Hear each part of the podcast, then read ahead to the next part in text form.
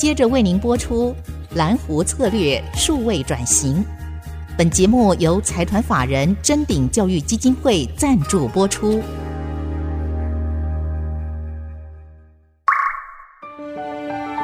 蓝湖策略数位转型，让主持人简真富与您提升决策品质与产业升级，掌握先机。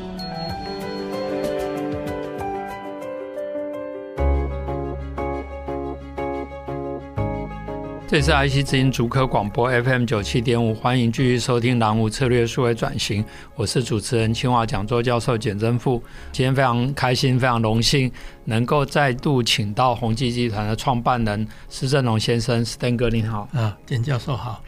天哥，上一次我们访问您，其实收到很多的回响，尤其您分享了您领导宏基的再造的过程，然后做很多的沟通，特别是在公司从获利的衰减、营业额的缩小这个过程里面，您也提到一个观念，用大船转弯来形容，然后提到水面下的要先跟大家沟通，然后让同仁有心理准备，让社会能够了解，那也成功的让宏基啊三次的再造都非常成功。但是我们现在不管是企业或个人，有时候大家的也不能讲抗压性越来越小，因为现在压力确实越来越大。对年轻人也是一样。那您是一个非常与时俱进的人，然后跟年轻的学生有很多的交流，是不是可以先从个人面来请教您？就是说，您个人怎么样来去处理或是面对这样的压力跟挑战，然后也让不管是在企业界工作的年轻人，或者在学校的，能够在面对困难挑战的时候，有一个可以参考。应该心理上面要有认知了，嗯，没有压力的生活是不存在的。是是是，那有压力就面对它嘛，处理它，反正尽力而为。嗯，那完全像大陆或者日本或者台湾要躺平的话，那人生的意义在哪里呢？你躺平过了没有压力的日子，那你活的为什么呢？嗯嗯，其实躺平的过程压力也很大，他不会 他不会不见，躺平也有压力，没有事情做也有压力。对，我有时候被催稿的时候，想说先去睡一下，睡觉的时候还是睡不着。所以在面对压力是很重要的，面对挫折也很重要。我经历了很多，小时候很多小时寥寥的很多学生，从乡镇到县到省以后呢。竞争也越来越多，是是，那就信心就没有。是，那信心是自己不断的挑战的一种，不断的学习，自然要培养自己的一个信心。所以要想办法建立自己的信心。像我是完全对文科完全没有信心，那没有信心，诶，因为这样我第一志愿台大物理系没有考上，才早考到交大去了。是，是，那也好啊。因为如果进入台大物理系，可能今天整个又又不一样。所以人塞翁失马，焉知非福。是，所以这里面呢，可能是尽力而为。我创业的时候的心态很简单，嗯，我不愁吃穿，因为活下去吃穿都不必担心了。那你就拼一拼看看嘛，就努力去做，那就找志同道合的人，共同来一起来努力，那互相来取暖。大家一起，最重要，我们当时真的是有使命感的，嗯，也就不要做历史的罪人。如果我们不掌握微处理器啊，新的科技的发展，带动二次工业革命的发展的话，我们会变成历史的罪人。就用这样一个使命感，大家一起想尽办法，也没有很多的经验，就是有使命感，是一路一路学习嘛。嗯，刚刚提到塞翁失马，我想到一个故事，一直没有机会跟 Stan 哥报告。就一九八四年的时候呢，其实宏基那时候正在成长，刚好发生一个事情，就是宏基的一些晶片被偷了。哦，那时候是在台湾，其实是一个非常大的新闻。然后我那时候还在高中，在建中的时候呢，就是看到这个新闻呢，后来就决定要念这个顾太祖哈。所以这个施先生也是我的贵人啊。那另外我想要来请教，就是说。因为您刚刚提到的这样的一个面对还有使命感，这是您因为作为一个领导人，您可以带领宏基集团来发展。那宏基集团或整个泛宏基集团或台湾的 ICD 产业有很多的领导人，其实是从宏基分出来的。您怎么样的方式来培养？因为一个国家要强盛，其实就需要领导人，或者像我们梅校长讲，大学就要大师。所以怎么样让一个集团里面可以产生这么多好的领导人？呃，因为你谈到 IC 被偷了，我就利用一个小时间，很快的是描述一下三一八三月十八号事件啊。哦，那个 IC 被偷了一百万美金，嗯，四千万，我们资本的大概一半以上，所以很大很大问题。但是我处理这个案子，就是面对他嘛，嗯，我第一个动作就召开记者会，把这个事情公诸于公诸于世，让大家知道。嗯，第二个就是让 IC 偷出去以后不会出口去，你一出口最多追不回来，所以等于草木皆兵，海防是机场全部封锁住了，因为变成社会重大的问题，而且在科学园区被偷的。是，那因为我们那时候是切后，嗯。所以当时的交通银行跟国际商银现在两个合并变成兆丰，是各给我五十万美金的额度，赶快去国外再买料来。那我在记者会谈，所有的记者、警方都认为这是一定是内劫。嗯，但是我提出一个很重要的先示，我说宏基人性本善的企业文化不变，是这也让我们的员工非常感动，而且当他们破案以后，大家都哭出来。就是在算那些 IC 的过程里面，嗯、那我们也算过，嗯、算过，因为那个案子呢，宏基的知名度不能说赚来的钱少花的钱呢，是。你连高中生都知道了，这个要花多少钱？是是，是，我们算的 IC 损失的那个几百万，是是是。还有我也提供破案奖金，也是因为这样，嗯，就有人来检举，是来破案的。那一些算起来，我们有危机，也是一个很重大的转机。所以，当一个领导人面对问题的话，嗯，负起责任来面对他是非常重要的。是，尤其刚刚听施先生讲了，又听到了背后的一些策略上的思考。比如说，您刚刚第一个是勇敢的面对，公诸于世，并且形成一个压力。对办案来讲，对嚣张的人来讲都会有压力。对那当然也非常感恩，最后能够顺利落幕，而且又赚到知名度，而且又改变了我的未来啊，非常感恩。那刚刚也另外提到的一个问题是说，确实宏基这种人性本善的文化，它其实也带动整个 ICT 产业的一个生态系统的一个健全的发展。我相信对你们供应商，对对整个产业生态会有一些影响。所以我刚刚想要请教，就是说您怎么样去影响，然后培养这么多的领导人？Okay, 最重要的就是充分的授权，嗯，为员工交学费，等于分散式的管理是。因为资通性本身机会很多，嗯，就是尽量授权让他们去去掌握机会做决策，嗯，有一个我们称为小老板的成就，因为他不但是股东，百分一九八四年之前所有的股东都是员工，是。大家都有参与，不是只有当股东，而且最重要的，他当老板小老板的成就，嗯、就他能够替公司做决策，输了公司扛承担。承担下来，我只要求他们以后把它赚回来就好了。是公司替他交学费，所以也就是在这样一个舞台里面呢，就训练很多很多的人才嘛。嗯，也就是高科技的人才从宏基出去的，相对的是比较多了。而且我也在九二年提出了勤农计划，训练一百个总经理。我也提出了全球品牌结合地人，在国际上啊训练了很多国外的管理人才，很多这种策略呢，对未来是有信心，对人是有信心的。那你这个对六面向的价值来讲，短期就是成本，是。失败的教训是成本，嗯，但是长期里面隐性价值就会把它赚回来了，而且间接我等于宏基替整个台湾高科技产业。变成间接训练人才，替整个产业发展出来，这个时候是间接的价值、隐性的价值、未来的价值。所以从刚刚先生的分享，其实一方面当然台湾少掉一个物理院士，但是我们呃得到一个产业的领袖，而且带领了整个产业生态发展。我们先休息一下，等下再回来。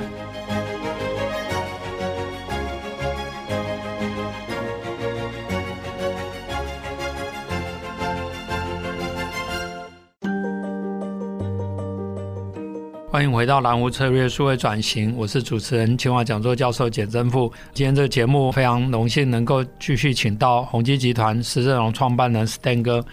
呃，Stan 哥，您在之前的访谈，还有前面您都提到了跟产业，还有对年轻人啊、怎样去承担责任，或者怎么样勇敢的去面对压力、处理问题等等。那您自己在退休之后，其实您也关心社会很多的面向，包括担任这个 APEC 的呃领袖代表，也协助台湾的艺文界。做了一些转型啊、甚至让它发展出永续的营运的模式。那您在呃，特别现在担任万盛乐团后援会的会长，我在很多的表演的时候，也常看到您跟夫人也都一起去现场支持他。您曾经提过，希望在台湾将来有个乐团，我们也可以像维也纳乐团或像柏林交响乐团等等，然后演奏我们的音乐，然后变成全世界音乐的一个盛世。可不可以分享一下您对这方面的一个愿景？OK。我进入艺文界是完全意外了，嗯，因为我被抓公差去当国家文化艺术基金会的董事长，是，也，因为这样，我跟艺文界就建立了一些关系，同时我两届卸任之后呢，变成对艺文界也有一个责任了，因为如何让艺文界。也是王道的思维，嗯，创造价值、利益平衡、永续可以发展下去。那艺文本质就是创造隐性价值，是是，但是它的显性价值的投资过去都要靠政府，嗯，那这个也是没有办法永续的一个思维啊，一定要建构一个永续的发展。嗯、那我有机会能够参与万生。李泽一老师，嗯，认识他，是他有一个理想，就是把古典音乐台湾化，台湾音乐古典化这样一个理想了。所以我在五年多前开始了以后，我自告奋勇当后援会会上，是我是希望用老鼠会的观念，我是老鼠头，然后让大家对这个影响我们生活很重要的音乐艺术呢，能够普及化。是那当时我们就共同。倡议的新年音乐会，那我就提出一个二十年以后，已经过了五年多六第六届了，跟维也纳新年音乐会齐名。是齐名的主要理由就是做品牌了，嗯，内容就是不一样。所有全世界的新年音乐会都是欧洲的古典音乐，是那台湾的新年音乐会呢，就是台湾的。音乐把它古典化，是实际上 classical music 我也从文字里提出我自己的看法，古典已经是错误的翻译了，是日本人翻的。当然，那个十七世、十八世纪那个时候，规格化的音乐艺术是最高的。嗯嗯，所以我把它称为经典音乐。哦，所以台湾经典音乐是是台湾 classical music。称为台典音乐，也是我现在积极要推动出来，重新塑造台典音乐的国际上的一个品牌。因为它的内容就是台湾的音乐已经经过时间的考验，变成一个经典。另外一个，它是音乐的创作或者重编，变成一个交响的形态呢，都是经典音乐的规格。从这个角度，那事实已经证明，这几年来台湾的受众呢，喜欢台典音乐的比维也纳新年音音乐会还要多得多。是它的票房，它没有拿到政府半毛钱。嗯，它的票房不管新年音乐会或定期的音乐会，每个月的都是九十九，就是票房一票难求的这样一个情形，它自己就形成。一个可以生生不息的生态。去年我们特别后援会的人类投资成立一个万盛国际，诶，把整个乐团职业化，是。那让音乐家他们的收入，这个就是利益平衡，是是。创造价值要在市场做一个交换，而这个交换的价值，实际上长期间要靠品牌来发展。所以我很高兴也把宏基的共同创办人黄少华。变成万盛国际的副董事长，哦、我们的同仁陈冬梅变成执行长，是是。也是过去都有打国际品牌的这些经验的人，大家一起为台湾很重要的台顶音乐呢，能够普及化，可以国际化了。我想这也是石先生又再次利用这样的一个例子来去实践您的王道思想。不管是音乐本身就是属于对我们的系文明或或我们的文明里面非常重要的无形价值。另外一方面，在推动把重新定位台点音乐，把台湾的音乐国际化、古典化的过程里面，也让台湾创造一个非常特殊的价值，因为大家都放不一样的音乐，结果联播的时候发现有一个。有一个台湾的经典音乐的一个一个展现哈，我也借这个机会跟呃 Stan 哥报告一下，呃清华大学因为呃我们跟新竹教育大学合校以后，我们变成是顶尖大学里面唯一有艺术学院音乐学院，那学校当然也推动所谓的文艺复兴，因为我们有一些呃热心的校友，比如说像新企业的谢永亮董事长跟您一样，他也非常重视。这个音乐教化的影响，尤其像园区，大家忙着工作，然后周末可能就是补眠啊，那不然就是去逛百货公司啊，然后吃吃东西，就周而复始，然后一年顶多出国一两次，然后大部分逛都是逛这个交大或清华校园，所以他觉得说，如果今天在清华校园有一个美术馆。有一个音乐厅，有一个文物馆，那这些的小朋友他就不是被带去父母遛遛小孩，而是有机会走到音乐厅、美术馆里面。那当然这个挑战其实非常艰巨，所以我现在副校长兼这个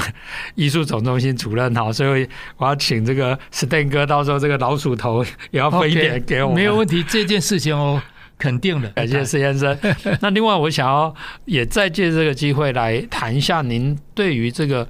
愿景就是说，怎么样让台湾的音乐这件事情，因为它是一个产业链。您刚刚解决了一个共创的 model，然后利益的均衡。但是以您对产业价值链来看的话，您觉得这个这个产业链里面还有哪些需要把它补强？实质上，台湾的音乐家，嗯，是很多很多，尤其在国外留学的硕士、博士都很多。但是能够在市场表演的机会是有限的，是。尤其有很多公家的交响乐团，他们每年要花了快一亿多两亿的成本，但是在市场交换的价值是有限的，也有，但是有限的，所以变成如何建构一个让这些整个利害相关的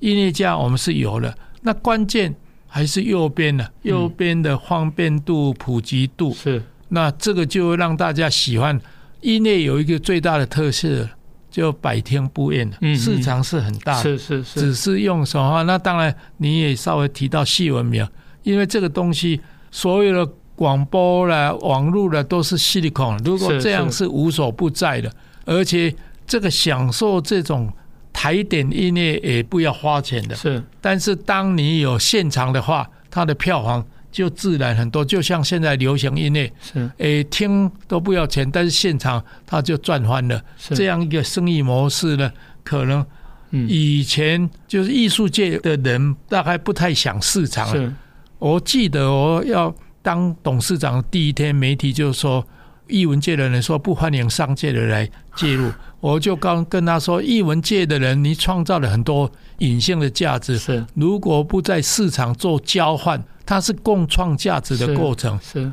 那就没有创造价值了。它是只要独乐乐还是中乐乐？嗯，当然我们希望艺术有自己的创作，是，但是最重要，它的价值也是落实在市场交换的机制里面。所以我看我们慢慢的在这个方面要把它做好是非常非常重要的。先生，最后我想要再回到您微笑曲线，您也做了扩充，就是它变成多维度的。如果我们再用呃您。推动从 ICT 产业、台湾产业生态系统到这个管理的王道思想，到艺文艺术上的价值，来去解释您的微笑曲线的多维度，呃，是不是可能请您跟我们指导一下？OK，我以前最简单的，我跟艺文界的人讲哈，他们的微笑曲线有最有价值的就是创作嘛，嗯，以及品牌的形象在市场落实嘛，是，但是反过来在制造里面。是亏本的了，是。因为一个表演艺术，它的道具、它的场地费用，还有那么多的人员的费用，嗯，做一场亏一场，是。尤其道具做一场就收起来，如果做多场还可以分摊的，嗯，所以这个机制呢，就让艺文界没有办法发展的问题所在。如果从微笑起现在做分析的话，所以我现在就用科技的方法。把制造这一端呢，尽量成本降低，能够容易复制，降在一零一五楼的那个场域是科技的场域，是，但是开发一个新的内容是要投入很多资金时间，但是当它做好以后，好的内容以后呢，你在不同的场域都是科技的场域就可以复制，就可以回收。是，那目前已经在国内这个沉浸式的场域用科技展现出来，已经大家都在。在各个县市政府都想要做，那最重要，你场域多，就电影院多，你要电影要好，电影内容要好，你要投资好的电影，是。你要要投资人才，人才要有好的人才，这里面这个机构很容易就可以了解到，这种新的艺文生态建构是需要一点时间，而这个时间也包含观念的转移，嗯，也就是译文界的思维要先翻转。然后我们要建构一个好的机制，利益平衡是，而有信心，大家还可以落实，变成一改变一个未来可以生生不息新的一个生态，而且这样的生态也更符合未来需求，因为将来。工厂随着自动化、智慧制造，也许不需要这么多人在这个所谓车间里面工作。对，但是这些人其实就应该配合 Stan 哥所引导的这样的艺文的创新、永续发展啊，也为台湾的未来呃开创新的戏文明。那我们非常感谢 Stan 哥百忙之中抽空来跟大家交流，谢谢，谢谢，谢谢。本节目由财团法人臻鼎教育基金会赞助播出。启动数位领航，臻鼎教育基金会与您一起终身学习。